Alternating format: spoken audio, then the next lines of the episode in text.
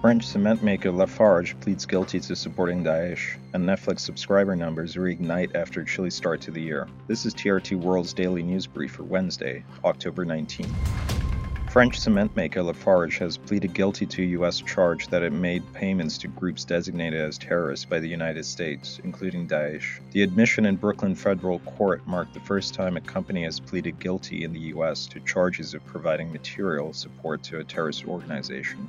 Lafarge acknowledged that it paid nearly $12.8 million to middlemen to keep its Syrian cement factory running in 2013 and 2014. US President Joe Biden will announce Wednesday that he's putting the final 15 million barrels on the market from a record release of US strategic oil reserves. The new tranche of oil from the Strategic Petroleum Reserve will be completing the 180 million barrel release authorized in the spring. The US decision to release oil from its reserves came in response to price hikes linked to Russia's offensive in Ukraine, a senior US official said. The head of Germany's National Cybersecurity Agency has been dismissed following reports of possible ties to Russian intelligence. The Interior Ministry said that the head of the BSI agency was dismissed following the allegations, which, quote, damaged the necessary confidence of the public in the neutrality and impartiality of his management.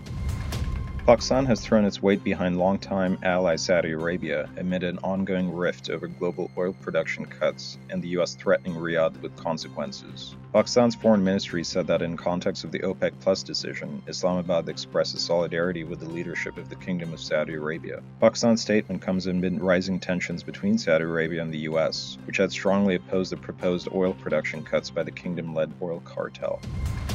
And finally, Netflix says it's gained more than 2 million subscribers in the recent quarter, calming investor fears that the streaming giant was losing paying customers. The company said it ended the third quarter with slightly more than 223 million subscribers worldwide, after seeing subscriber ranks ebb during the first half of the year. Netflix shares shot up more than 14% in after hours trading to $275 on the earnings news.